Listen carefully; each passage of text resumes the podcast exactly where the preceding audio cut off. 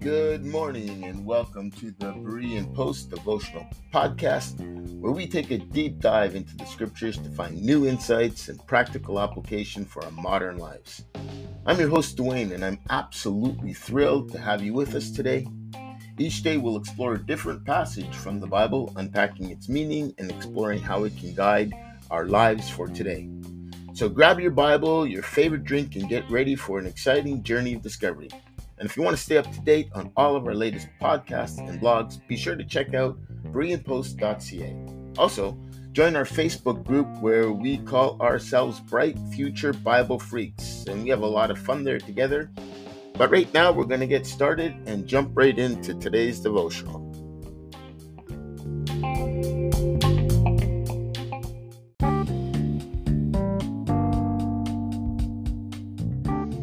Hey, welcome to another uh, Berean Post podcast. We've been having some technical difficulties, so we're a little late uh, getting this one up there. But for those of you that have been following along, you know that we have been going through the book of First Corinthians. And as my custom, I'm just going to go ahead and jump right in, starting in First Corinthians uh, chapter 2, and we're going to read verses 9 and 10 after Eye take a couple sip of my coffee here. Paul writes, As it is written, I has not seen, nor ear heard, nor have entered into the heart of man the things which God has prepared for those who love him. But God has revealed them unto us through his Spirit. For the Spirit searches all things, yes, the deep things of God. Paul starts off this passage with the phrase, as it is written, and it's reasonable to assume that at this point he's quoting from the Old Testament. However, as we have searched the Old Testament for the specific reference and worded the way that it's stated here, we have found nothing with regards to an exact match. However, that's not to say the concepts here do not represent Old Testament teaching. And the reason why is because there are passages in the Old Testament that correspond to the concepts being set forth here. The consensus among scholars seems to be that Paul is from memory combining passages from the Old Testament and creating a statement from partial quotes from different Old Testament passages. For instance, in Isaiah 6 4, um, 64 4 rather, it says, For since the beginning of the world men have not heard, nor perceived by ear, nor has eye seen any God besides you, who acts for those who wait for him. Now, this verse says that there's no God like Yahweh who works on behalf of those who patiently wait for Him. While it does not explicitly mention things prepared for those who love God, it emphasizes the uniqueness and incomparability of God. In Isaiah 65:17, um, it's written, "For behold, I create a new heavens and a new earth. The former earth shall not be remembered or come to mind."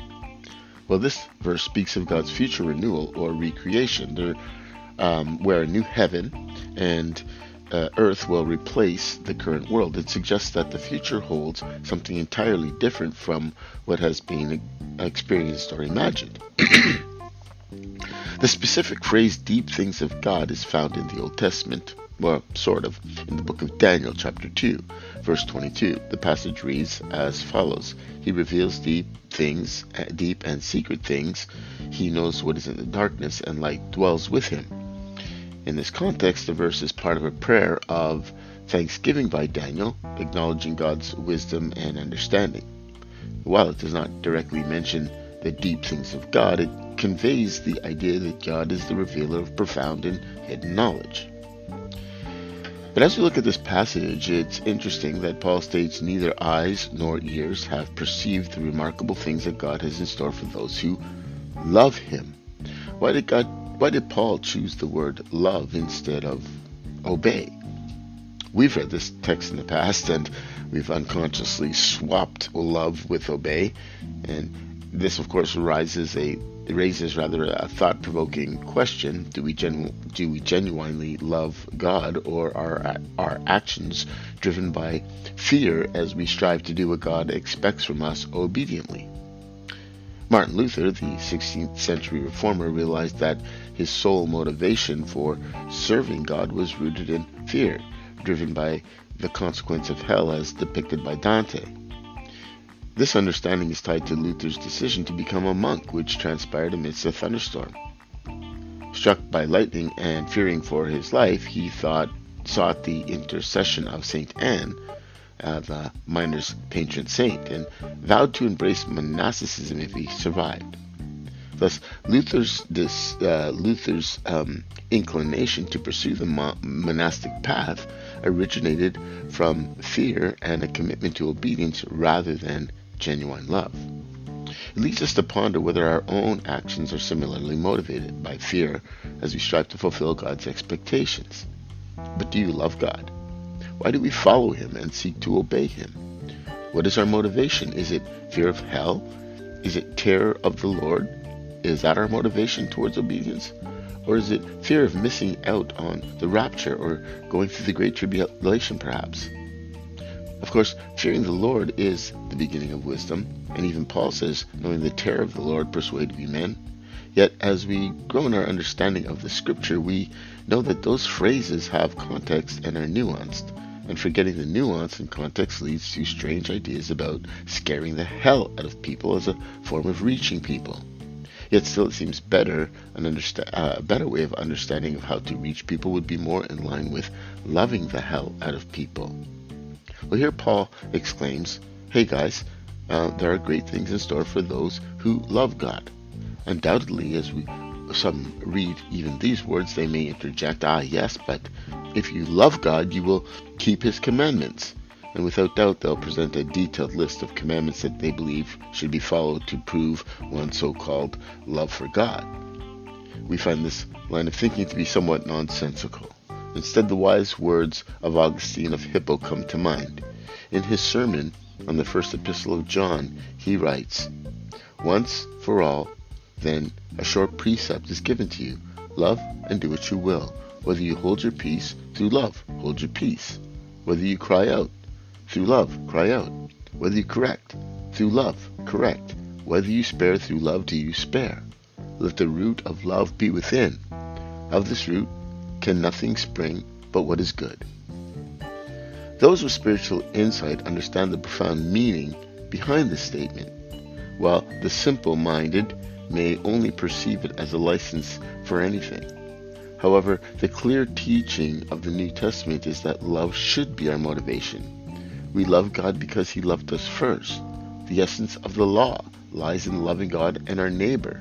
And adding the phrase and your neighbor is redundant because to love God is to love others. If we truly love God, we would love what He loves, not just principles and precepts, but people.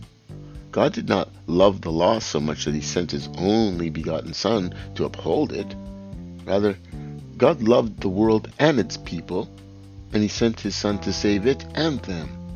Yet the question, question remains do we love Him in return? Yes, there are wonderful blessings in store for those who love Him. But even if there weren't, would you still choose to love Him?